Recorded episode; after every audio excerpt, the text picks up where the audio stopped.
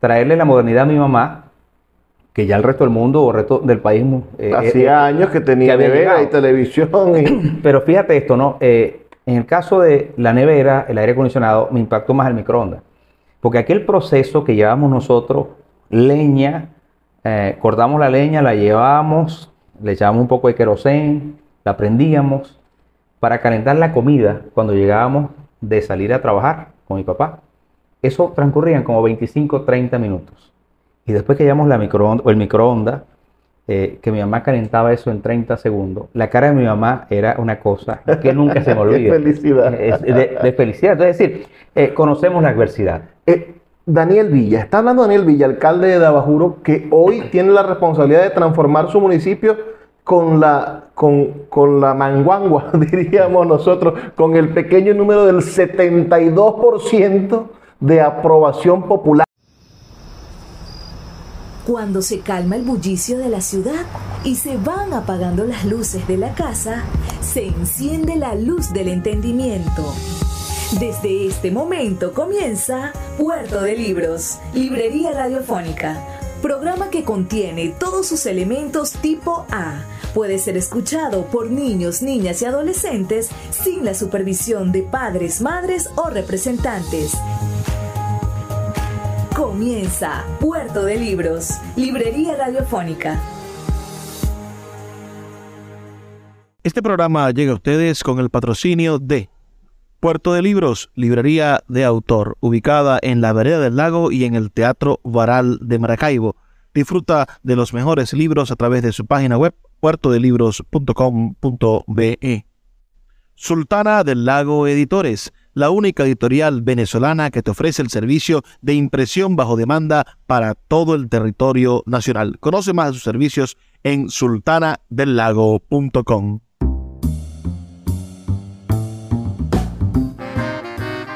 Bienvenidos a Puerto de Libros, librería radiofónica. Les habla Luis Peroso Cervantes, quien de lunes a viernes por la Red Nacional de Emisoras Radio Fe y Alegría les trae este programa para de alguna manera conseguir esas soluciones domésticas, individuales, que cada uno de nosotros puede traer a la gran crisis en la que vivimos, pero gracias a el criterio me muero si no consigo que haya gente con criterio en este país.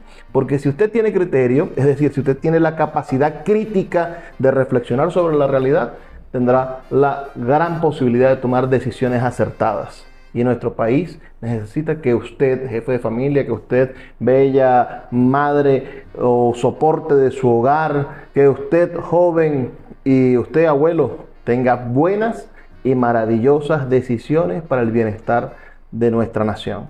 La noche de hoy tenemos un invitado muy especial. Estamos bajo el cielo amplio, en este momento un poco nublado, con hermosas nubes de lluvia, pero que deja ver la silueta de la Sierra Falconiana de fondo. Estamos bajo el cielo de Dabajuro. Y a mi lado un empresario, un hombre de, de progreso, un hombre que da empleo a este, a este país, pero al mismo tiempo que ha dedicado ahora su tiempo, su cuerpo, su alma, las 24 horas del día a ayudar al pueblo en el que nació, a la ciudad que ahora tiene el, el deber de dirigir, porque ya no es porque yo quiero hacerlo. Ahora estás obligado por elección popular. Me refiero a Daniel Villa, alcalde de Dabajuro, pero al mismo tiempo, bueno, fundador de más de una, de una Cámara de Comercio, un hombre que se ha preparado para ser un nuevo ejemplo de la política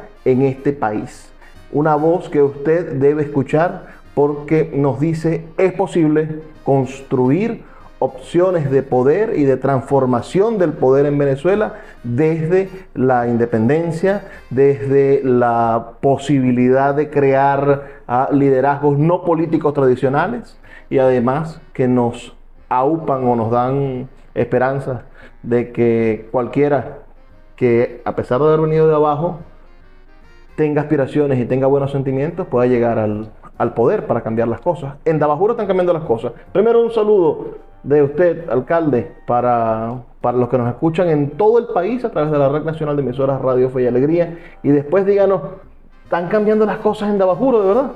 Bueno, muy buenas noches Luis, gracias por la invitación a tu programa y yo te doy la bienvenida a mi municipio en la noche de hoy. Es un honor estar en esta conversación, en este diálogo eh, que seguramente va a ser escuchado por muchos sectores en el país. Me han comentado que tienes muy buena sintonía, que es un programa que es referencia en este tipo de, entrevistas. Bueno, sí, realmente las cosas, nosotros no estamos esperando que las cosas cambien. Estamos trabajando para tener resultados distintos y por lo tanto estamos haciendo lo que nos toca. Eh, Venezuela, como usted sabe, transita por situaciones difíciles hoy día, situaciones que no son normales. Sin embargo, eh, yo me siento orgulloso, estoy contento de ser el alcalde de este momento, de esta ciudad, de que más del 72,8% haya creído en nuestra oferta electoral, pero más satisfecho aún eh, estar gobernando hoy con sectores populares, sectores productores, comerciantes, empresarios, que creen en que es posible en momentos de adversidad construir una alternativa. Y lo hemos venido planteando no solamente porque eh, decir que las cosas están cambiando, es que además nosotros estamos convencidos que de esos 916.050 kilómetros cuadrados que tiene nuestro país, nuestro municipio tiene 1.144 kilómetros y para mí esa es la Venezuela chiquita que me han encomendado para trabajar y que estoy obligado, como dice usted, a dar buenos resultados. Dabajuro se encuentra en el estado Falcón. En el estado Falcón no hay emisora de Radio Fe y Alegría. En algún momento, cuando teníamos la AM, quizás sí llegaba aquí, porque bueno, esa AM irradiaba por toda la, la, costa del lago, llegaba hasta el Golfo y daba, se daba golpes contra la sierra. Así Ajá, pero bueno, ahorita la AM de Fe y Alegría en el estado Zulia no está funcionando, pero pueden escucharnos bueno, a través de nuestro canal de YouTube o a través de las emisoras cercanas. Aquí mismo en Barquisimeto ah, se encuentra una estación de Fe y Alegría. Este municipio colinda con Barquisimeto, es uno de la, una de sus fronteras. Está, creo que es la única frontera porque el resto está rodeado por, por, otro municipio que parece que lo arropa. Así es. Ah, y del cual fuimos parte, Luis. Alcalde, a mí le, le voy por la calle del medio. Yo quiero que usted se sintonice de una vez con la gente que nos escucha. Hoy mucha gente a esta hora se está acostando sin comer en Venezuela. Venezuela está pasando hambre. Usted pasó hambre, usted pasó necesidad. ¿Qué dice un hombre que hoy es empresario a ese joven o a esa señora que se ha quitado el pan de la boca para dárselo a sus hijos? Bien, eh, te voy a responder la pregunta, por supuesto, pero antes déjame eh, decirle a los que nos están viendo a esta hora de la noche que Dabajuro es uno de los 25 municipios del estado Falcón, que está en el occidente del estado, es uno de esos cinco municipios que componen el estado, y hacemos límites con el municipio Torres del estado Lara, es decir, que su capital es Carora. Eh, nosotros tenemos una actividad por más de 40 años de actividad económica, lamentablemente porque la, carretera está incomunicada hoy día, no hay esa fluidez que hubo, pero realmente sí es, la única frontera distinta a Huichibacoa, porque Dabajuro hace 35 años pertenecía al distrito de Huichibacoa, que hoy es municipio de Huichibacoa. Y bueno, y tu pregunta pues me encanta, porque yo creo que siempre hablamos de que la crisis hoy día es severa en nuestro país y que estamos en un momento más difícil y quiero, bueno, reconocer que la situación no está fácil, como todos sabemos, pero el país no se ha acabado. El país somos nosotros los que lo componemos, los productores, las amas de casa. Y en medio de tanta adversidad, eh, sí, yo recuerdo, porque además yo vengo de una zona más rural que donde estamos ahora, una zona, un niño campesino, hijo de eh, un obrero de finca y una ama de casa. Soy el penúltimo de 11 hermanos. Vaya, muchas bocas que alimentar. Sí, señor. Y además de eso, eh, con mucha precariedad. conocer que nosotros cortamos leña para llenarle el fogón a mi mamá o cargamos agua para lavar la ropa o para beber agua nosotros y muchas veces no era tan potable porque era de unos agüeyes que teníamos allí. Aunque no pasamos hambre porque mi papá era muy precavido. Campesino al fin sembraba una época del año, almacenaba una pipa de maíz y salía a trabajar en otra finca y con leche, con queso, lo que llama hoy la línea blanca, el suero, el queso, la nata, nos alimentamos. Pero ciertamente no era una dieta balanceada y no comíamos bien, aunque no pasábamos hambre, siempre teníamos una precariedad. Y en mi casa eh, muchas veces no teníamos cotiza. Soy te puede decir, o, o buena ropa para salir, pero siempre había algo que echarle al estómago. Pero eh, hoy día es muy doloroso. Me ha tocado, antes de ser alcalde en nuestro municipio, eh, durante cuatro años, hicimos una jornada de mazamorra. Va- antes de ser vamos a quedarnos en su infancia. Usted me dice que no tenían agua potable. Usted me dice que vivían verdaderamente desconectados de la ciudad. Así es. Quiere decir que esa cuarta república que algunos recuerdan como si fuese la gloria, tenía por lo menos a su familia totalmente abandonada. No llegaba el gas. Sí. No llegaba el. No, no- no había aseo urbano, imagino que pasara por allí. No, había carreteras, ni pavimentos, ni aceras. ¿A cuánto, ¿A cuánto tiempo de distancia estaba la escuela? 7 kilómetros caminamos todos los días para llegar a la escuela, 7 para ir y 7 para regresar. 14 kilómetros diarios caminábamos nosotros, pero también quiero decirte que en esa cuarta república también un alcalde, que hoy es alcalde, por cierto, de Buchibacoa, después de 40 años nos llegó la electricidad y llegó la modernidad. Entonces también te puedo hablar de, de mi infancia.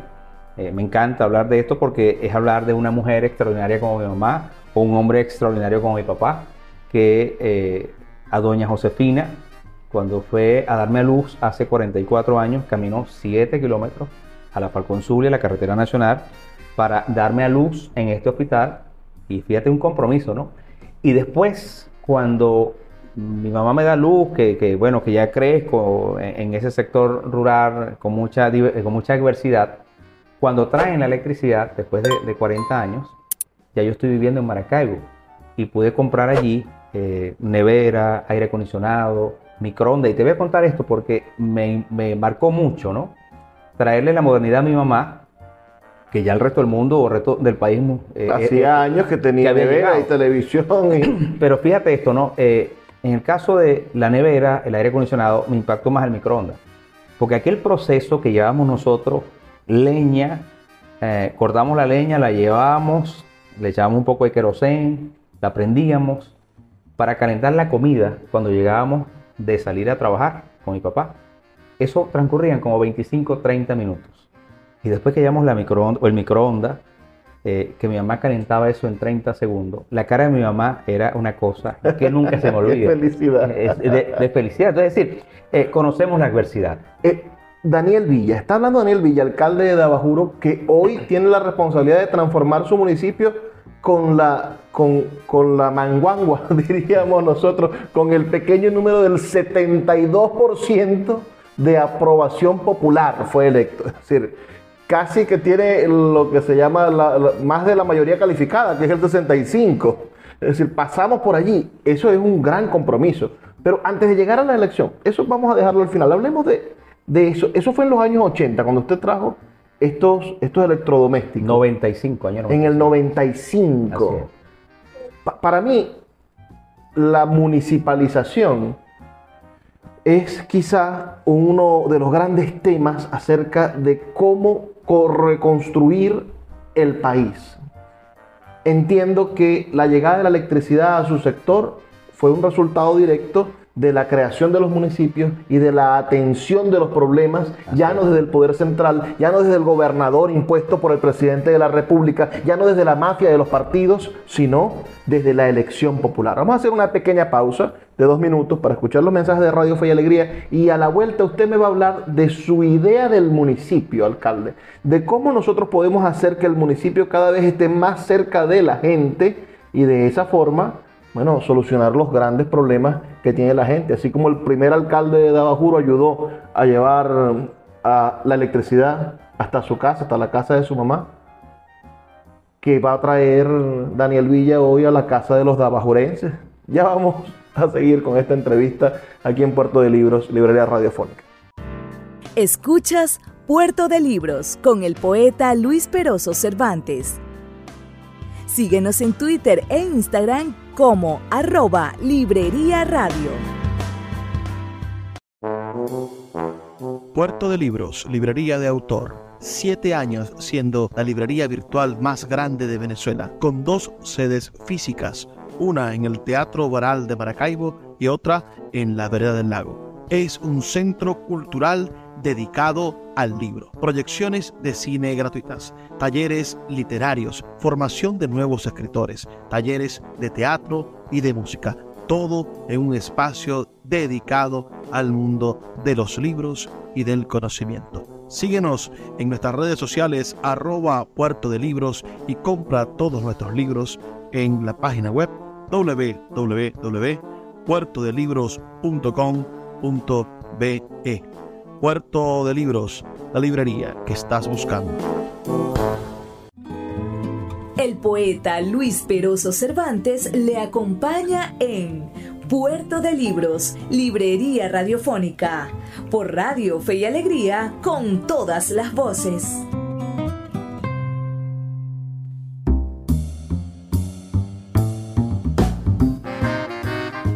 Seguimos en Puerto de Libros, Librería Radiofónica. Esta noche conversando con Daniel Villa, alcalde de Bajuro. Le lancé una bola sobre la municipalización, pero usted antes dijo algo que me quedó, me quedó muy claro. Usted se fue a Maracaibo, no se fue a Coro, la capital del estado, sino que bajó aquí a cruzar el puente a Maracaibo. ¿Qué hizo en Maracaibo? ¿Cómo, ¿Cuánto tiempo estuvo en Maracaibo y qué lograste aprender en Maracaibo que te permitió después tener el dinero suficiente para regalarle a tu mamá la modernidad? Claro. Pero importante, Dabajuro también está a 120 kilómetros de la capital de Falcón, que es Coro, y 120 kilómetros de la capital del estado Zulia, que es Maracaibo. Así que eh, podíamos, era muy fácil decidir si para Coro o para Maracaibo. En mi caso, decidí ir a Maracaibo eh, y ahí comencé a trabajar. Importante eh, que preguntes de dónde salieron los fondos, porque contrastarlo hoy día con la situación económica de Venezuela. Yo llegué a trabajar en el año 93, 94 en la casa de la familia Belloso Conde, Alfredo Belloso y doña Chela Conde de Belloso, queridos en toda la región zuliana y parte de Venezuela. ¿Cómo, te, ¿Cómo llegaste a la casa de una de las familias más ricas de Maracaibo? Me recomendó un chofer, Carlos Ruiz, eh, que era amigo de la familia, y por supuesto necesitaba un jardinero. Y llegué a trabajar allí por un jardinero que tenía 17 años. Fíjate el compromiso, ¿no? Y por supuesto, trabajando de jardinero, pude ahorrar para comprarle un aire, una nevera eh, y además un microondas a mi mamá, porque daban el famoso crédito las casas comerciales y uno iba pagando por letras. Solo necesitaba un fiador y alguien sirvió de fiador para comprarle las cosas a mi mamá. Me, me comentaste hace rato que conociste a Manuel Belloso. Manuel Belloso, No, eh, no conocía a Manuel. Don Manuel era el papá de Don Alfredo, eh, fundador de Comercial Belloso. Pero su hijo, Don Alfredo, por supuesto que sí, trabajé con ellos en su casa por más de 15 años. y conociste al otro jerarca de la familia, a Mario Belloso. Eh, era hermano de Don Alfredo Belloso, ya había muerto cuando llegué a trabajar. Eh, don Alfredo era uno de los menores de la familia Belloso, de Doña Blanca de Belloso, Blanca Villasmir y de don- Mercedes Bermúdez Belloso de andaba por ahí. Sí, her- hermana. eh, her- eh, La sí, esposa de- la esposa de Don Mario de Don Belloso. Mario. eh, muy conocida en el arte zuliano. Poeta, una gran Sí, poeta es. venezolana. Y además de eso, Don Manuel Belloso era, tenía raíces falconianas también, aquí en Juncalito, con la señora Cruz Nava de Belloso, que se casó con Ángel Belloso. Entonces, en ese seno familiar, eh, crecí, aprendí, estoy muy agradecido a Dios y a la vida la oportunidad que me dio de trabajar en una familia de esa tradición, que su mayor riqueza fue la sencillez, la humildad y además siempre estar dispuesta a enseñarnos y compartir no solamente la comida o el techo, sino también los conocimientos y el amor para enseñarnos. Era un- yo un niño de 13, 14 años, yo fui migrante en mi propio país. Ah, hay, hay que ver lo duro que era migrar a otra ciudad, A los 13, 14 años te viniste solo, ¿sí? sin tu papá y sin tu mamá, Sí, así es. Porque a estaba- 120 kilómetros de tu casa, Así es. a trabajar como jardinero. Sí, señor. Y, y reconozco que no es fácil. Eh, los momentos en las tardes, sobre todo cuando me sentaba en la escalera muchas veces a llorar. Y doña Chela Belloso, que en paz descanse y la tenga en su gloria, se sentaba conmigo a decirme que tenía que aguantar porque ahí estaba un futuro mejor, porque podía estudiar, porque podía trabajar. Y, y realmente son esos regalos que Dios le da a uno este, y que están allí y que uno no tiene cuándo olvidar ni cómo pagar, pero realmente son los momentos que más me han tocado, me han fortalecido. Allí pude sacar mi bachillerato, pude hacer mi carrera universitaria y pude superarme hasta el año 2005, 2006, que me regresé a mi municipio nuevamente. La, la jardinería es un arte preciosísimo, ¿no? Es decir, poder ver, sembrar un árbol, verlo crecer, conservarlo, podarlo para que quede pa- para que quede hermoso. Los Bellosos tienen esa casa estupenda, los que conocen Maracaibo, en plena avenida Bellavista, Sí. que, que es una especie de parque, la, la casa donde vivió la poeta Don Mercedes Mario. Bermúdez y don Mario Mario. Belloso. Sí. Ah, y, y sin duda algo de jardinero tuvo que haberte quedado en el alma para poder querer ser alcalde, porque el alcalde también es una especie de jardinero. El alcalde ve un espacio y eso dice, aquí debería haber un árbol bonito que, que, que dé sombra, aquí debemos poner una trinitaria que, que le dé color a este paseo, aquí, y después cuidarlo, ¿no? Porque cualquiera siembra o cualquiera lanza una semilla Así es. y no... Y nace en buena tierra, ¿no? Y si, y si toca buena tierra, Sí, ¿no? sí. Sa- sa- sale el árbol de la mostaza, aquella, aquella parábola de Jesucristo. Un pequeño grano eh, ha- hace un gran árbol, ¿no? Como la fe, dice eh, Jesucristo en el libro de Mateo. Pero no solamente fue de jardinero, sino que ahí pude ascender. Ahí fui mesonero, chofer, eh, pude crecer allí mismo eh, en el trabajo y gracias a Dios. Pero tú hablabas del tema del municipio, ¿no? Como, así como te hablaba que el país tiene los kilómetros que tiene y lo que me toca son los 1144 kilómetros cuadrados, también eh, para entender y proyectar el municipio hay que llevarlo para poderlo entender, sobre todo uno que no viene de la administración pública, es mi primer trabajo en la administración pública, vengo del sector privado como tú lo decías, entonces, ¿cómo hacemos si aquí no se estudia para ser alcalde? Entonces, buscamos el concepto lógico de lo que es la casa y ahora llevamos el hogar a una escala mayor, que es el municipio. Entonces, nos ocupamos en la casa, por ejemplo, de darle salud a nuestros hijos, alimentación, eh, seguridad y sobre todo sueños y esperanzas. En un país donde los sueños están rotos, en un país donde nos han dicho con hechos de que no vale la pena estudiar porque no le pagan a los docentes lo que realmente requieren o que les toca, nosotros en nuestras casas le, decimos, le dijimos a nuestros hijos que hay que estudiar, que hay que prepararse para enfrentar un futuro que nos desafía constantemente. Y así entendemos el municipio. Entonces, si llevamos a mi mamá la modernidad del microondas, la nevera, la cocina, hoy día en el municipio de Bajuro estamos trayendo la tecnología, la innovación, atrayendo empresas que invierten en nuestro municipio, porque todos sabemos que el sector privado es una palanca fundamental, conjunto con la educación y la innovación, para la transformación. En este siglo XXI, en un país donde las familias se han dividido por la migración, por el éxodo, por muchos factores que todos conocemos, hoy tenemos mm, algunas ideas, unos proyectos para hacer de Dabajuro eh, un lugar donde nuestros jóvenes no tengan que irse a otro país a buscar un empleo, sino que a través de la programación, de la innovación, eh, de los de diseño gráfico, eh, páginas web, eh, que estamos haciendo convenio con la Universidad del Zulia, o ya hicimos un convenio con la Universidad del Zulia, y además con empresarios que están en España, que están en, en- en Argentina, puedan prepararse aquí en Dabajuro y vender sus servicios desde esta ciudad. Eh, ¿Qué necesitamos para eso? Dos cosas fundamentales, o tres cosas fundamentales. Uno, la disposición, y eso parte mucho de la motivación que nosotros podamos decirle, porque la única solución no es la frontera ni el aeropuerto eh, para irse de Venezuela. Eh, nuestra solución está en nosotros mismos, los venezolanos. Ese es el primer aspecto.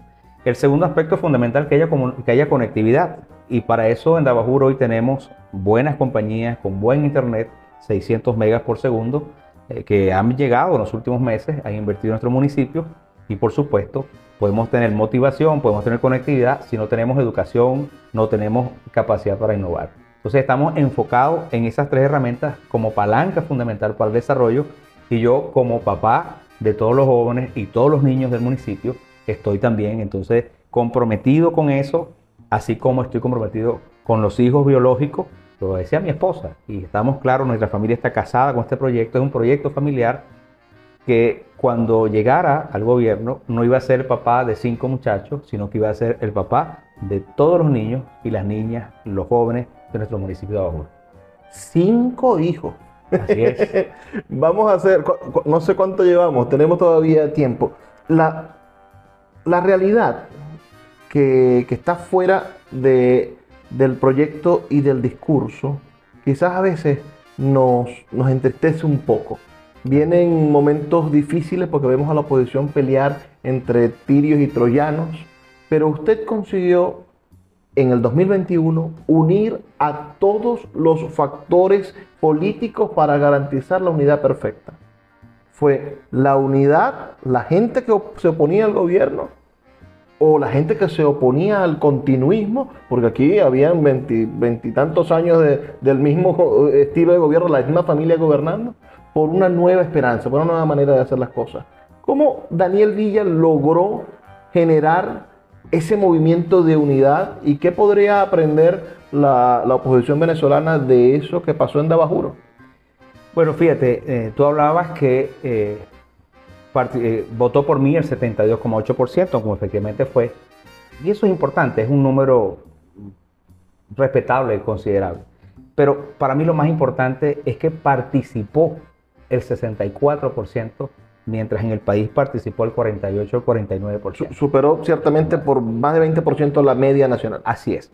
Bueno, y, y eso se consiguió con cuestiones muy sencillas, lógicas, que es lo que hace falta hoy en el país primero un desprendimiento, ¿no? Un desprendimiento, yo vengo del sector independiente, yo soy un alcalde que no viene de militar en algún partido, eh, sí tuve militancia en algún momento, pero cuando llegué a la alcaldía no tenía militancia eh, partidista.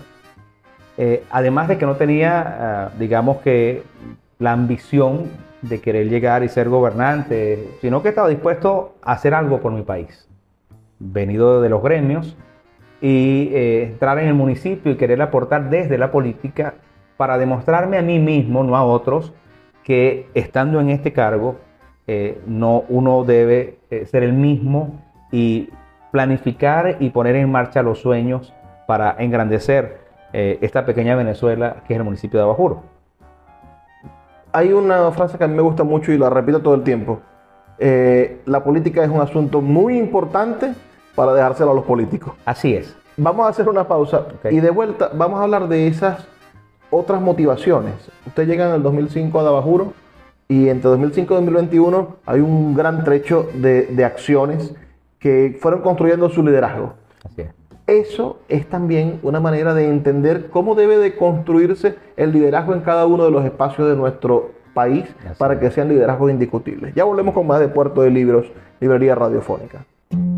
Puerto de Libros, Librería Radiofónica, tu canal diario para encontrar nuevos libros. Con el poeta Luis Peroso Cervantes. Síguenos en arroba Librería Radio.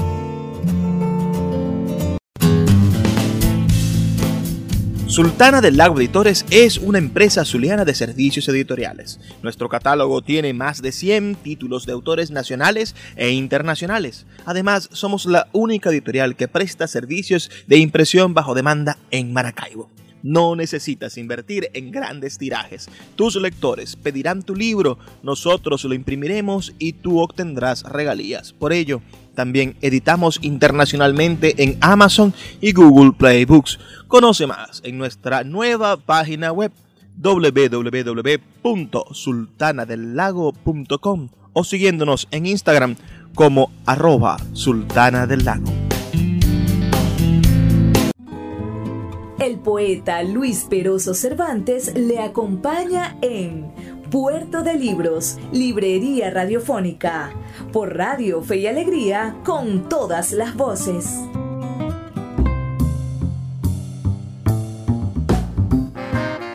Seguimos en Puerto de Libros, Librería Radiofónica. El alcalde en el segmento pasado no me terminó de dar la clave, la clave que hoy todos queremos y es cómo conseguimos la unidad. Porque cuando usted ve a Capriles decirle a María Corina que no, y usted ve a María Corina decirle al otro tripas verdes, y viene el otro y dice voy a poner un amparo, y, entonces uno dice, no puede ser, otra vez vamos a ir divididos.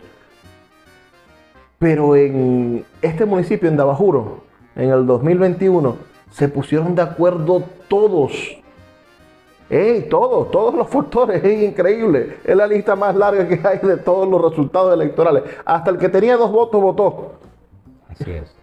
¿Cómo hizo? Alcalde, termine de darnos la clave, denos la receta, que ustedes los empresarios tienen los procesos anotados, diga, llega, destapa el pote, echa la salsa, tal, eso, eh, así es que se consigue el éxito en el mundo empresarial. Usted debe tener eso ahí guardado, lo que pasa es que no lo quiere soltar. No, y lo vamos a decir, porque estamos interesados en que el país conozca eh, con mucha modestia lo poquito que pudimos hacer en Dabajur.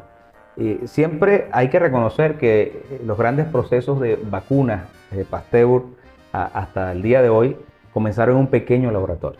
Entonces, hoy día para nosotros Dabajuro es ese pequeño país, pero también es el pequeño laboratorio de las cosas que funcionan y que están a la orden para compartirlas con todos. Mira, eh, creo que nosotros no podemos detenernos en la crisis. Eh, y, si no, y si no nos detenemos, tenemos que buscar eh, soluciones y pensar en este caso en el municipio. Y cuando me tocó asumir la candidatura, una de las cosas que yo pensaba y quizás quería es que cualquiera de los candidatos que estaba allí, si, si tuviese más eh, aceptación que yo, yo no tenía ningún inconveniente en que fuera otra persona. Eh, porque no me mueve los cargos o, o- o- o sea, de donde yo pueda ayudar, siempre lo voy a hacer al país. Pero bueno, comencé a trabajar antes que otros. Visitamos, Dauro tiene alrededor de 9.000 casas, somos 32.000 habitantes, y pude visitar por lo menos 8.500 casas, puerta a puerta, casa a casa, no planteando una candidatura política, no, ocupándome de los problemas que tienen las comunidades. Y quiero contarte esto porque yo creo en las encuestas, creo en los números, Si fuese un numerito matemático de béisbol, tiene buen averaje. Entonces- de 9000, 8000, buen averaje. Bueno, entonces fíjese, eh, me di cuenta de una oportunidad. Cuando hablamos con los partidos, los dirigentes, yo le decía, mira, vamos a hablar del tema del agua que no hay en el municipio, más de seis meses que no había agua. Me decía, mira, la gente está entregada, la gente no va a engancharse con un tema del agua. Y yo fui a ponerme del lado de los vecinos para reclamar el tema del agua. Y me di cuenta de algo. El gobierno estaba en una campaña, el imperialismo, el bloqueo, no sé cuántas cosas. Era la agenda del sector oficial. Y en nosotros, del lado de los independientes, en la oposición, era aquel famoso discurso de Guaidó, cese, usurpación, gobierno de transición y elecciones libres. Y resulta que en el barrio lo que la gente hablaba era no tengo gas, no tengo electricidad, el problema del agua. Y por allí nosotros hicimos asambleas. Eh, Comenzamos con 10, 15, 20, 30, 40 y llegamos a tener asambleas de más de 500 personas. Ese trabajo que era social, conectado con los problemas de los vecinos, eh, bueno, sirvió para dar una base. Y por supuesto, yo creo que aquí, más que buscar un candidato encerrado en una oficina, ponerse de acuerdo tres, cuatro partidos, los candidatos tienen que salir a la calle, los candidatos tienen que ponerse del lado de la gente, los candidatos tienen que anotarse en lo que el pueblo está sufriendo. Y cuando tú estás allí, te das cuenta que no te importa quién llegue a gobernar. Lo importante es que llegue alguien con sentimiento de cambio y que piense y ponga sobre todo a la gente. Y eso nos motiva a nosotros. Y bueno, fíjate, las cosas que se siembran se cosechan. Cosechamos entonces el apoyo popular. Pero además de eso, en esa receta hay otros ingredientes. No solamente para la torta es la harina, es el azúcar, son otras cosas. El factor de conversar con los que tenían menos votos que yo, con los que tenían menos porcentaje en las encuestas. Aquí todos somos importantes en Venezuela. Hay que hablar con todos. Aquí hay un dicho muy popular y muy sabio que dice que hablando se entiende la gente. Yo no creo, hermanos y hermanas, que la solución de Venezuela esté en Moscú, en Washington, en Pekín. La solución de Venezuela está entre nosotros los venezolanos y es demasiado importante, como dirán por allí, para dejar que otros decidan el destino del país cuando nosotros tenemos que hacerlo, cuando todos nos conocemos, cuando todos sabemos eh, cómo procede cada quien, pero debemos pensar que a pesar de la diversidad, de la diversidad, hay un país que espera por nosotros y aquí lo logramos. Nos sentamos, ah, conversamos, eh, nos planteamos, entregamos lo que teníamos que entregar, porque no todo, la coalición que llega al gobierno tiene que llevarse todo, también el poder es para compartirlo. Y nosotros entendimos, alguien me decía, Luis, rapidito, que el, el poder es mejor compartirlo que perderlo. Eso tenemos que aprender. La solución de Venezuela está en Dabajuro, ¿será? Pero, ay, usted decía ahorita algo que me, que me gustó y que ojalá fuese una filosofía, porque me recordó la democracia griega. Usted sabe que en los griegos el que quería ser no era electo. Es decir, este, usted llegaba al mundo de las asambleas griegas y el que decía, no, yo quiero ser el, el- el- tribuno, o yo quiero ser el embajador, eh, a ese no iban a elegirlo. Elegían al que no quería, al que estaba más capacitado, ciertamente, al que tenía más tal. No, pero yo no quiero que sea otro, usted, usted fue el electo. Y estaba obligado, si lo elegía la asamblea, a representar. Ahí se planteó algo diferente, que fue que cuando la persona de verdad no quería, le pagaba a alguien para que lo hiciera. Pero él era el electo y era el responsable. Si ese alguien al que le pagaba cometió un problema, el culpable era él. Sí. Ahí viene, me, me recordó lo griego eso de que yo no quería hacer, yo estaba dispuesto. Así es. ¿Por qué hay tanta gente que quiere ser alcalde, que quiere ser gobernador, que quiere ser diputado? ¿Cuánto gana un alcalde? Es decir, ¿qué, qué, qué es lo que hay detrás de esto que todo el mundo se quiere jugar un chip en ese bingo? Yo creo que una, un gran favor que le podemos hacer a, las candidaturitis que hay en todas las instancias es invitarlo por lo menos 15 días que estén con nosotros en el gobierno y que recorran y que vean las cartas que llegan todos los días, la gente que hay que llevar el agua, la gente que arreglar los eh, colectores que están caídos. Eh, creo que es importante que todo el mundo sepa que aquí se está por amor, que aquí se está porque tenemos vocación de servicio, no por dinero, porque hoy día más bien nosotros, con las carencias que tenemos económicas aquí, todo el mundo sabe que desde el más el hogar más humilde en cualquier, en cualquier población venezolana tiene el bolsillo vacío, también las arcas del Estado, de los municipios, está en ese proceso porque es una situación de país. Eh, aquí nosotros realmente estamos por vocación y por servicio. ¿A, ¿A, los alcaldes les pagan por patria también? Sí, por el sistema patria. Primera vez que me pagan el sector público. Eh. Mire, alcalde, el, el asunto de los empresarios en la administración pública viene por un problema, bueno, el, el, el, chavismo ha ido demonizando al empresario. Si el empresario es el malo. Te suben la harina pan y el culpable es Lorenzo Mendoza que te subió la harina pan. No es que subió los costos de producción y que se hizo insostenible, sino que el culpable es Lorenzo Mendoza, que él es malo y él decidió subir la harina pan y decidió subir la Coca-Cola el empresario es el malo porque guarda el, el alimento y lo, y lo acapara. Ya, ya, no me acuerdo de, de cuántas veces escuché yo echarle la culpa a los empresarios acaparadores y después nos quedamos sin nada en las despensas, señores. Si usted iba al supermercado y no había nada. Así es. Pero ábranme la bodega que vamos a sacar todo para venderlo ya. Así es. ¿Cómo hacer para esa para revertir la demonización del empresario y después para intentar rever, la confianza al empresario de que pague impuestos. Porque el empresario a veces no paga impuestos, pues dice, ¿para qué le voy a dar mis impuestos a un alcalde que se lo va a robar? Yo me mato trabajando, me paro a las 6 de la mañana, abro mi negocio, tengo que pagar a mis empleados que sí se ganan el trabajo y tengo el gusto de pagarles. Tengo todas estas responsabilidades y además vienen y me cobran, eh, como en el municipio, cualquiera de estos municipios, le cobran el 6%, el 7%, este, este desastre fiscal que al final tampoco solucionaron porque la ley esa de armonización fiscal después de se la volvieron a meter al bolsillo. Pero, ¿cómo hacemos para que el empresario se convierta en un empresario responsable que pague sus impuestos y se acabe la demonización del empresario, como si el empresario fuese el malo, cuando el empresario, por el contrario, es el que ha permitido que los municipios se mantengan a flote como instituciones que logran ayudar a la gente, porque si fuese por el sistema patria y por el sistema constitucional no sería absolutamente nada. Así es.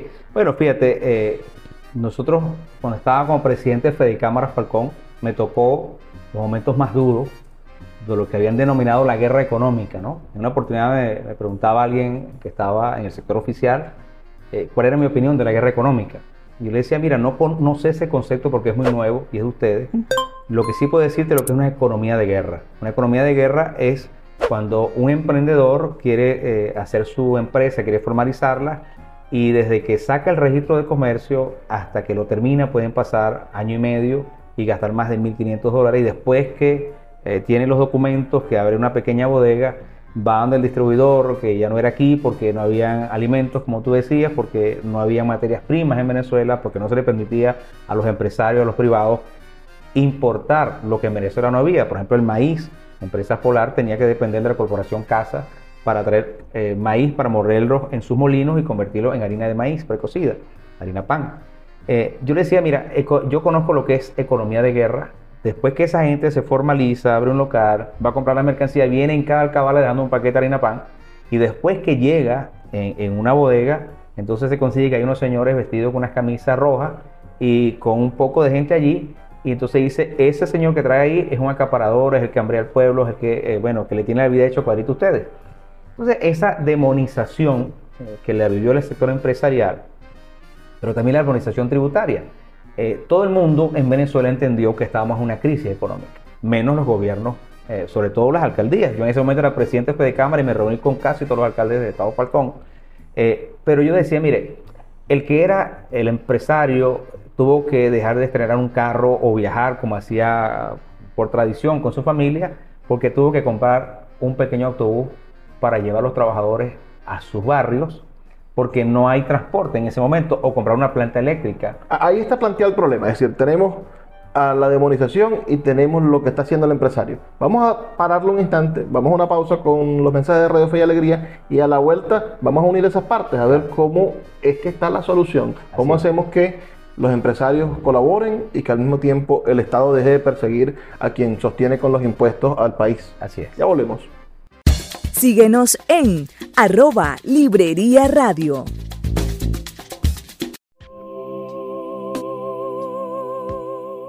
Si te gusta nuestro programa, puedes apoyarlo con un pequeño aporte mensual de 2 dólares. Un acto de micromecenazgo puede mantener en línea nuestro programa a través de nuestras plataformas virtuales y de la Red Nacional de Emisoras Radio Fe y Alegría.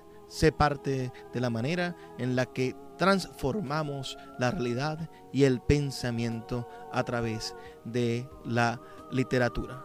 Apóyanos para seguir llevando a tus hogares Puerto de Libros, Librería Radiofónica. Más información al 0424 672 3597.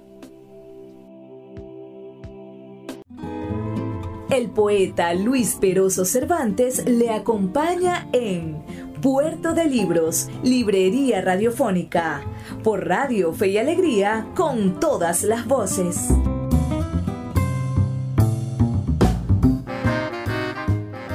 Seguimos en Puerto de Libros, Librería Radiofónica, ya en nuestro último segmento. Y estamos con Daniel Villa, alcalde de Dabajuro. Hace unos minutos nos estaba contando, bueno, un poco la diferencia, lo, que tuvo que hacer el empresario para traer comida al pueblo.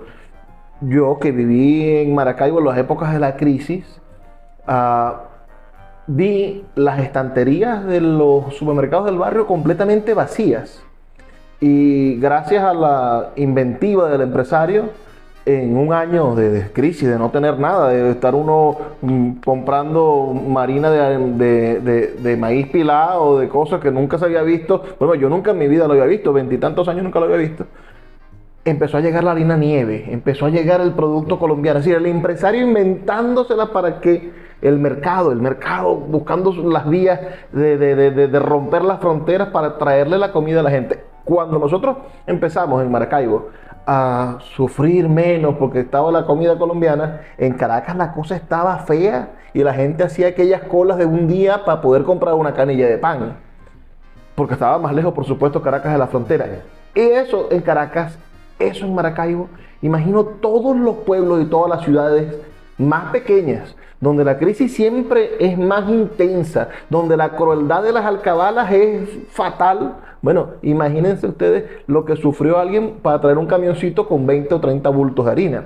Y luego está una cosa que hoy se le reconoce a los empresarios y es que los empresarios han subido el sueldo cuando el gobierno ha dejado a la gente pasando hambre. Hoy un empresario paga un sueldo más o menos digno, un sueldo que da para comer, que da para pagar los pasajes y que da para que usted, bueno, le compre la ropa a sus hijos cuando tenga que comprarle la ropa a sus hijos, porque si no nadie trabajaría para un empresario. Pero el empresario se ha puesto la mano en el corazón y le ha dicho a su empleado, usted es bueno y voy a compartir las ganancias de este dinero que yo he invertido en que usted también tenga una vida digna. El Estado se olvidó de nosotros, subió la cetatique. ¿Qué vamos a hacer para poder, bueno, intentar tener un equilibrio entre ese discurso que dice que los empresarios son malos y son los culpables de todo lo malo y el otro discurso que, que le dice al empresario, bueno, no, no, no, no ayudes al Estado porque el Estado es el Estado es corrupto. Es decir, ¿para qué vamos a pagar impuestos? Yo prefiero ayudar a mi comunidad en vez de pagar los impuestos al alcalde, porque si le pago los impuestos al alcalde se los va, los va a usar en política, los va a usar en su campaña, los va a usar en todo menos en la gente. ¿Cómo hacemos para volver a devolverle la confianza al venezolano en el Estado, muy a pesar de que gobiernen quienes nos quitaron la confianza? Ahora, fíjate, como te venía comentando, entonces, cuando nosotros entendimos los venezolanos que teníamos una crisis económica, los empresarios comenzaron a recortar los gastos, eh, los viajes, eh, cambiar de carro y comprar una plantica para que no les faltara la electricidad en su unidad de, de producción o compraron una, bucetica para llevar a los trabajadores porque no había transporte. Los que estaban en la bodega vendieron el carrito y compraron una moto para meter más potes a los estantes. Pero los gobiernos locales se quedaron rezagados con los mismos gastos y entonces se le ocurrió una brillante idea que era subir los tributos para exprimir y estrangular más al sector privado. Yo estaba de ese lado en ese momento, es decir, en el sector privado, además como dirigente gremial, y me tocó conversar con muchos alcaldes. Eh, la solución para eso era abrocharse el cinturón de seguridad, bajar los gastos que se tienen en la burocracia, en la, educación pública, y, y, era una recomendación que lo hacíamos. Ahora que estoy de este lado, nosotros bajamos los impuestos, hemos ampliado la base tributaria, porque si somos más, pagamos menos, y, no se exprime solamente un sector.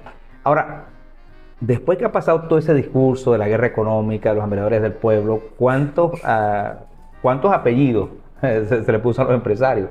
Hoy día el sector empresarial goza de una credibilidad en el país con más del 60%. Es la iglesia y el sector privado lo que tiene mayor credibilidad en Venezuela. Es decir, que el sector, el pueblo ha valorado el trabajo de los empresarios. También hay que decir que las crisis también... Eh, pero, lo, pero el, la cabeza del golpe de Estado de 2002 fue, fue el presidente de Fede Cámara. Es decir, los empresarios se blanquearon, se escondieron debajo de la mesa y ahora salen otra vez a hacer política. Claro, entonces fíjate, eh, eso es, un triste error en, la política venezolana que además Carmona Estanga, siendo presidente de Fede Cámaras, actuó a mutuo propio. Es decir, Fede Cámaras nunca acompañó y está registrado allí eh, en el acta que se firmó eh, que lo hizo de manera individual, pero por supuesto era presidente de una institución y pagó las consecuencias. Se ha reconocido. Creo que el sector empresarial, el sector gremial no está para hacer política partidista, sino para hacer política gremial, igual que los empresarios hacer su trabajo en las empresas. Y cuando alguien quiera entrar en la arena política, se separa del cargo gremial y entra a la arena pública, como fue mi caso en, particular. Ahora, pero fíjate, eh, después de tantos años, el sector empresarial goza de buena credibilidad en el país, junto con la iglesia, pero también la crisis aflora lo mejor o lo peor. También hubo comerciantes que, usaron la mercancía para hacer negocios turbios y eso hay que reconocerlo. Y tu pregunta muy concreta y cómo deberíamos hacer para que las cosas funcionen y haya entendimiento es hacer lo correcto todos. A mí como gobernante me toca hoy hacer lo correcto y dar políticas económicas para que mis comerciantes, mis productores, mis empresarios sean más exitosos en esta comunidad para que generen mayor empleo, más capacidad de, inversión y pueda fluir mejor la economía.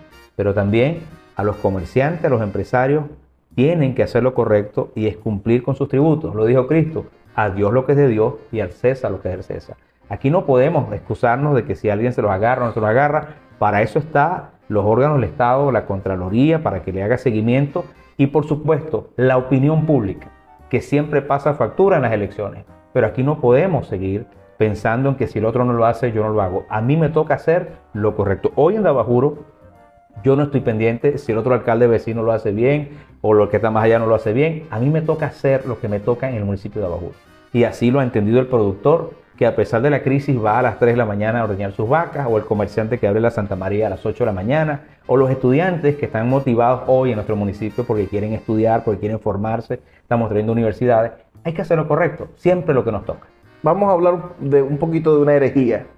Ah, cuenta la leyenda, esto pasará dentro de 10 o 20 años, que la gente empezó a entrar a Dabajuro porque en Dabajuro habían oportunidades. Y en Dabajuro la gente entonces va a tener un culto a el llamado milagro de Dabajuro. Háblanos de esa, de esa leyenda que se está construyendo. ¿Qué es ese proyecto? ¿Qué es ¿O qué se esconde bajo la sombra de ese milagro de Dabajuro? ¿Es posible que, haya un milagro en el siglo XXI? Por supuesto, eh, de hecho ya hubo uno, ¿no? Tú lo comentabas, aquí hubo unidad perfecta, ya ocurrió el primer milagro. Es decir, algo que no se pensaba que podía pasar en Venezuela, aquí pasó. Nos pusimos de acuerdo todos y ganamos las elecciones y hoy día estamos gobernando todo. Hoy, hoy día soy el alcalde incluso, como debe ser, del 72,8% que votó por mí y del 27% que no votó. Es decir, soy un alcalde para todos. Ahora, como alcalde para todos y de todos, estamos construyendo nuevas oportunidades. El milagro de Aburo no es otra cosa que en plena crisis, eh, en plena situación dramática, como lo que vimos en Venezuela, hombres y mujeres nos hemos puesto de acuerdo para hacer las cosas de otra manera, para hacer lo correcto, que te decía hace un rato, para hacer de Dabajuro un lugar donde todos quieran vivir y donde nadie se quiera ir. Y para eso hay que hacer cosas que no son extraordinarias, son realmente ordinarias. Hay que ocuparse de los temas que nos corresponden a nosotros como gobierno, pero también que nosotros podamos ser lo que nos toca, un agente promotor para el desarrollo. Te hablo, por ejemplo, los productores caprinos, que tenían sus cabras, sus corrales, no ordeñaban sus cabras porque el queso nadie lo compraba o no valía casi nada. Y luego de una formación a través de la Universidad del Zulia, eh, unos cursos para que aprendieran a mejorar la técnica del queso, para que tuviese eh, la cantidad de cuajo correcto, la cantidad de sal, el prensado, eh, el empaque y la textura, el sabor, todas esas cosas. Bueno, hoy día nuestros productores han hecho la marca de queso tipo de Abajuro, que además tiene tres variedades y que ya tiene dos premios nacionales, incluyendo uno a nivel latinoamericano. Eh, y eso ha pasado solamente un año. Eso para mí... Se me hace agua la boca el queso tipo Lo va a probar. No lo tenemos aquí, pero podemos traerlo un rato. ese es el milagro de Abajuro. O también te puedo decir que un estadio municipal que tenía eh, más de 10 años cerrado, el primer día que lo abrimos se inscribieron 750 niños y hoy día están practicando en más de 10 academias o futsal eh, o artes marciales o las niñas que están haciendo ballet en Dabajuro, más de 100 niñas haciendo ballet en nuestra ciudad con maestros del Teatro Teresa Carreño de Caracas o los que están en música o los pintores, eh, todo lo que tiene que ver con danzas, eso para nosotros es el milagro de Abajuro que lo estamos construyendo.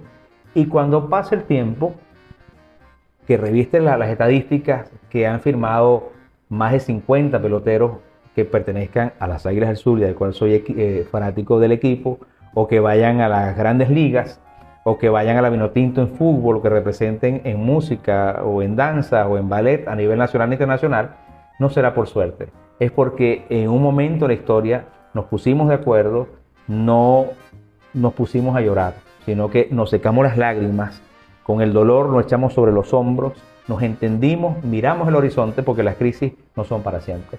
Y en ese momento, cuando tengamos esos frutos, nos sentiremos más orgullosos de lo que nos sentimos hoy. Ese es el milagro de Ajuro que estamos construyendo. O sea, que ese milagro es un poco tramposo porque no es el milagro que espera el que está esperando el bono de, la patria. Es, el, es que milagro cayó el bono de la patria. No. este es el milagro del que está dispuesto a trabajar 30 años para que su ciudad se ah, convierta en un referente. así es. Y en Dabajuro somos así. Dabajuro es gente laboriosa, gente que cree, gente de fe. Porque el primer milagro, y así lo hemos hecho aquí, la Biblia dice, bienaventurado el país cuyo Dios es Jehová.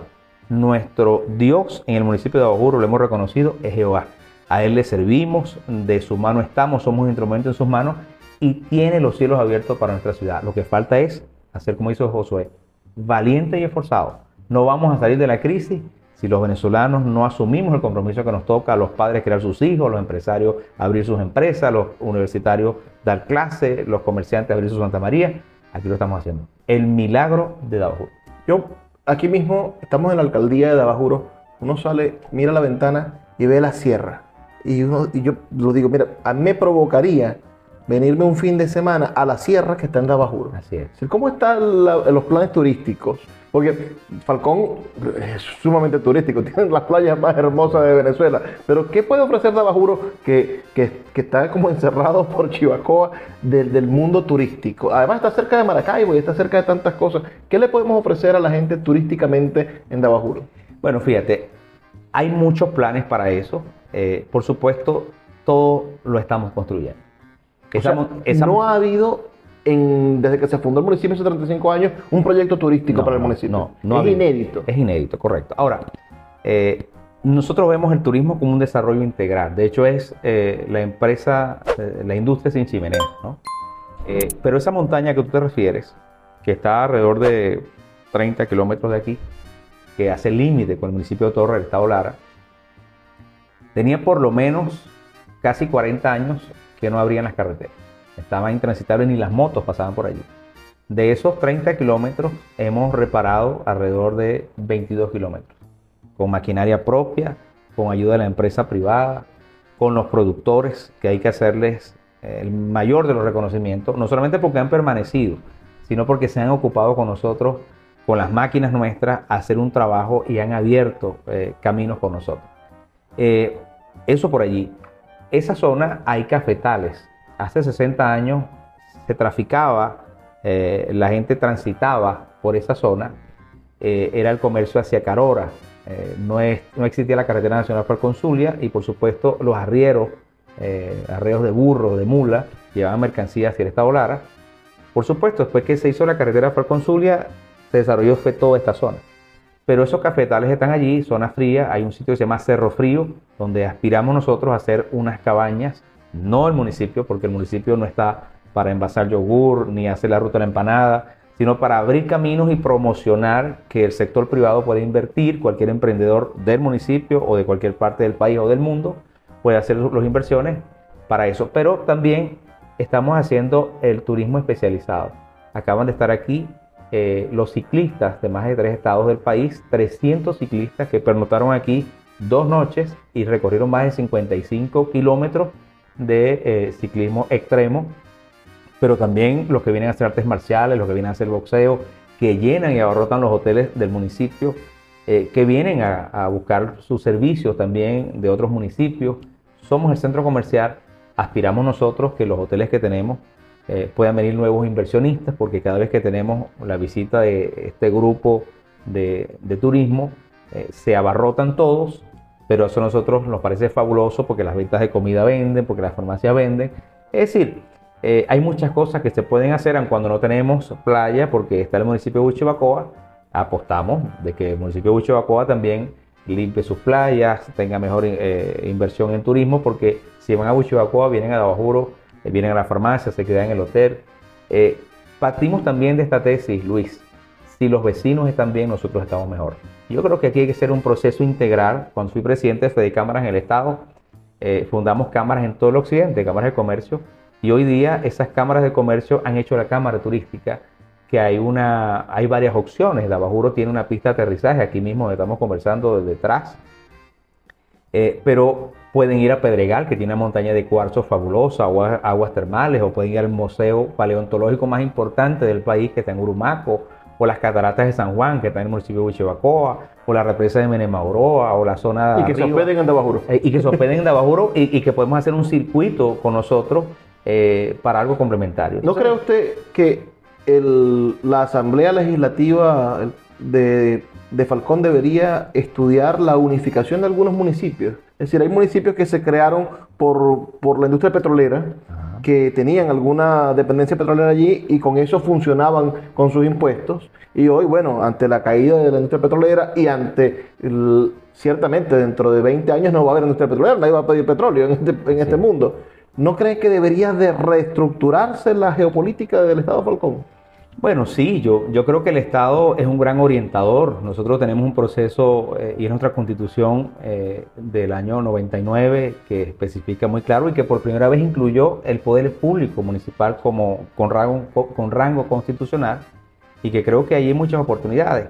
Eh, es cuestión de saber gerenciar y, y de orientar hacia dónde debe ir los desarrollos de los pueblos. Soy fiel creyente de la descentralización. Eh, creo que es importante impulsarlo y diversificar nuestras economías. Yo creo que la época rentista del petróleo venezolano debe quedar atrás de verdad.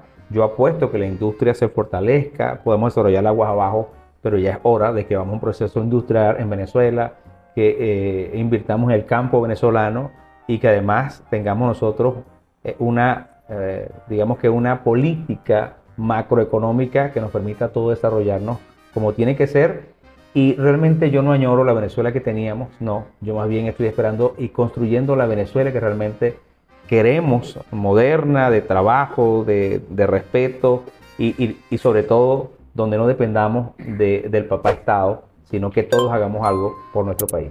Mira, hay, eh, hablemos en sentido alegórico. Hay una muchacha de 18 años, buena moza, con los ojos claros, inteligente, que además es coqueta, ¿no? Porque es encantadora en Dabajuro.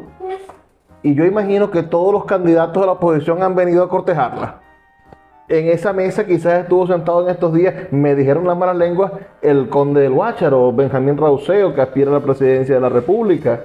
Y así como él, bueno, han podido pasar por aquí. ¿Cómo, cómo está ese cortejo? Imagino que todos quieren enamorar a Daniel Villa en el mejor de los sentidos para que forme parte de, su, de sus aspiraciones presidenciales. ¿Qué le dice Daniel Villa a los candidatos presidenciales que lo cortejan? Bueno, fíjate, para nosotros es un honor que, que vengan o que nos reciban donde vamos. He conversado con Benjamín, estuvo aquí recientemente en nuestra oficina. Capriles estuvo en mi casa comenzando el año. Acompañé a Carlos Prosperi aquí en un recorrido que hizo en el municipio. He conversado con María Corina. Conversé con Andrés Velázquez recientemente que vino a Falcón. A todos les deseo éxito y a todos les hemos hablado de esa pequeña fórmula que logramos construir en el municipio de Abajuro. Creo que eh, hay que enfocarse en el país. Hay que poner a la gente en el centro del debate. No es quien se peina mejor, no es quien corre más rápido, eh, yo creo que aquí hay que enfocarnos en lo que la gente está pidiendo, un cambio, más del 75% en Venezuela pide un cambio, pero también le pone apellido a ese cambio. Tiene que ser un gerente o una gerente, tiene que ser alguien que ame profundamente a Venezuela, tiene que ser alguien que tenga la capacidad de unir a los venezolanos. Los 25 años de confrontación, ahí están todos los saldos. Eh, Venezuela, el éxodo, hectáreas expropiadas, el, apartheid, eh, todo lo que tiene que ver, eh, resultados que son dolorosos para nosotros, el éxodo. Yo creo que hay que comenzar a dar un discurso claro de inversión privada, de desarrollo, invertir en la educación, pero sobre todo hacer, eh, tener la capacidad de entenderse y, y dar una oferta a, al electorado venezolano, pero la clave más importante, poner a Dios por encima de las cosas. Hay que incorporar en el debate el temor de Dios y también hacer las cosas de otra manera. Pero no, no hace usted como el, como el personaje de José, lo que tenía la foto de Carlos Andrés y la foto de, de Caldera de un lado, y dependiendo quién, si llegaba Deco Copellano, se cambiaba. O no. les dice, un momentico, primero es Abajuro. No, sí, así es. Mire, eh, lo importante de ser independiente es que no hay ataduras, ni económicas ni políticas, eh, porque hoy no soy lo que, eh, es decir, no es lo que pienso yo, es lo que mi pueblo quiere que yo haga en mi ciudad, en mi municipio. Pero además de eso, tenemos la, gracias a Dios, la independencia para poder decirles cuál es nuestra visión y lo que queremos o lo que dice el pueblo que espera de cada uno de, sus gobernantes. No, hemos, no tengo un candidato definido para apoyar en este momento. No voy a esperar solamente que se hagan las primarias, de pronto puede ser antes que el proceso se decante en Venezuela porque yo estoy en la onda que están los venezolanos. Es decir, no es lo que yo quiero, es lo que el país quiere y ahí me voy a anotar. Lo que sí estoy seguro es que cualquiera que el pueblo elija sabiamente, nosotros vamos a apoyar porque pertenecemos a la alternativa democrática del cambio real en Venezuela. Para finalizar, Daniel Villa tiene propuestas para Dabajuro, por supuesto, y veo que está fortaleciéndose Dabajuro pero también tiene propuestas para la península, tiene propuestas para los para el oriente de, de Falcón. ¿Cómo, ¿Cómo haría Daniel Villa para ayudar a que todo Falcón progrese? Bueno, fíjate, cuando fui presidente fue de cámaras, me tocó dirigir el destino gremial, empresarial en el Estado. Bueno, a, fortalecimos la Cámara de Comercio de Silva, por decirte el extremo allá, pegando el estado Carabobo. O Silva es Tucaca, ¿no? Tucaca, sí. Para los caraqueños, Silva es Tucaca. Así es, así es. O Federación, que está al límite, es Churuguara, que está al límite con el estado eh, Lara. Ahí hicimos un trabajo importante en las cámaras de comercio. O en Cacoipar, Paraguanao, Pueblo Nuevo. O Mauroa, que es el límite con el estado Zulia. Eh, o Coro, que es la capital. Hemos hecho un trabajo por el estado a nivel empresarial. Eh, hoy estoy dedicado a la administración pública y estamos, bueno, enfocados en el milagro de Abajuro porque eh, queremos demostrarnos a nosotros mismos de que los resultados no hay que esperarlos, hay que construirlos y lo estamos haciendo desde aquí. Y de verdad que con mucha modestia estamos a la orden, no solamente para decirle lo que estamos haciendo, para copiar lo que quizás en otras partes está funcionando y podamos adaptarlo a nuestro municipio con todo gusto. Y apostamos que cada uno de los alcaldes, nuestro estado Falcón, que además están haciendo un trabajo de mucho esfuerzo como lo estamos haciendo nosotros, podamos eh, interactuar en muchísimos temas que tienen avances importantes porque nosotros podamos complementar algunas cosas. El tema fundamental de la política venezolana hoy no son las primarias, es la corrupción, un tema dentro de la política. ¿Cómo se protege Daniel Villa de la corrupción? Bueno, fíjate, eh, es importante, eh, creo que el sistema venezolano tiene controles, este, hay procesos, uh, eh, procesos administrativos, manuales de procedimiento y yo creo que lo importante es capacitar a nuestra gente para que no lo haga por acción ni por omisión, sino que estemos preparados para ser transparentes en el manejo de los recursos en nuestro municipio. Y creo que debemos estar siempre abiertos a, la auditoría permanente que cuando alguien requiera alguna información de lo que estamos haciendo, pues seamos cartas abiertas. Aquí eh, invitamos a Transparencia Venezuela a que nos acompañe en algún momento. Vino, pero por problemas de pandemia y conectividad no ha seguido eh, la asesoría por parte de ellos, pero realmente estamos siempre dispuestos a hacer las cosas de forma transparente y que el pueblo se sienta satisfecho de lo que estamos haciendo. Mire, educación, política anticorrupción, esperanza, fe, proyectos que innovadores como el proyecto turístico que no está dentro del, dentro del programa de Dabajuro. Hay tantas cosas que tienen como ejemplo este proyecto político que yo he venido a ver el día de hoy y que me enorgullece que estén sucediendo en este país. Gracias a un hombre que desde la infancia ha sufrido los desmanes del abandono del Estado y que ha decidido no seguirle echando la culpa al Estado, sino asumir al Estado, en este, en este caso el Estado, el poder público municipal, y decir desde el municipio lo vamos a cambiar. Cada uno de ustedes puede ser parte de un cambio como este en su propio municipio, en su propia comunidad. Si queremos seguirlo, alcalde, si queremos saber lo que está haciendo, cuáles son sus redes sociales, de qué manera podemos, bueno, copiarlo, porque ustedes nos están invitando a que vengamos a Bajuro y nos copiemos de lo bueno. ¿Cómo, ¿Cómo podemos seguirlo? ¿Cómo podemos encontrarlo? Mira, ya voy a decirte mis redes sociales, pero aparte de contar ese momento de precariedad de mi infancia, de las situaciones que pasamos, también quiero decirte que este país, el cual has descrito, el cual hemos vivido, también me dio la posibilidad de pasar de ser un empleado a ser un empleador, construir mi familia, construir mi empresa y eh, hoy también estar graduado en, mi carrera, eh, darle estudio a mis hijos. Esa es nuestra Venezuela. No solamente los momentos duros que pasamos. Este es un gran país, que hay que amarlo, hay que quererlo y que hay que hacer todo lo posible desde, que, desde el escenario que esté cada quien. Tú lo estás haciendo desde el sector comunicacional, mostrando eh, proyectos como el nuestro, pero estoy seguro, Luis, que así como el proyecto nuestro eh, es bueno, tiene buenos, buenas ideas y buenos ideales, buenos proyectos, como decía Cipriano Castro, eh, proyecto por 1903, también hay otras poblaciones en Venezuela. Estoy seguro que en esa Venezuela profunda hay alcaldes, hay empresarios, hay comerciantes que están haciendo cosas por Venezuela y que están dejando huellas y no heridas. Quienes quieran seguirlos en nuestras redes sociales eh, o seguirme en Instagram, Daniel Piso Villa Falcón, Daniel Villa Piso Falcón Oficial, en Twitter eh, Villa Falcón 1 y por supuesto alcaldía, arroba alcaldía del municipio de Abajuro, alcaldía de Abajuro en Instagram y en Facebook Daniel Villa.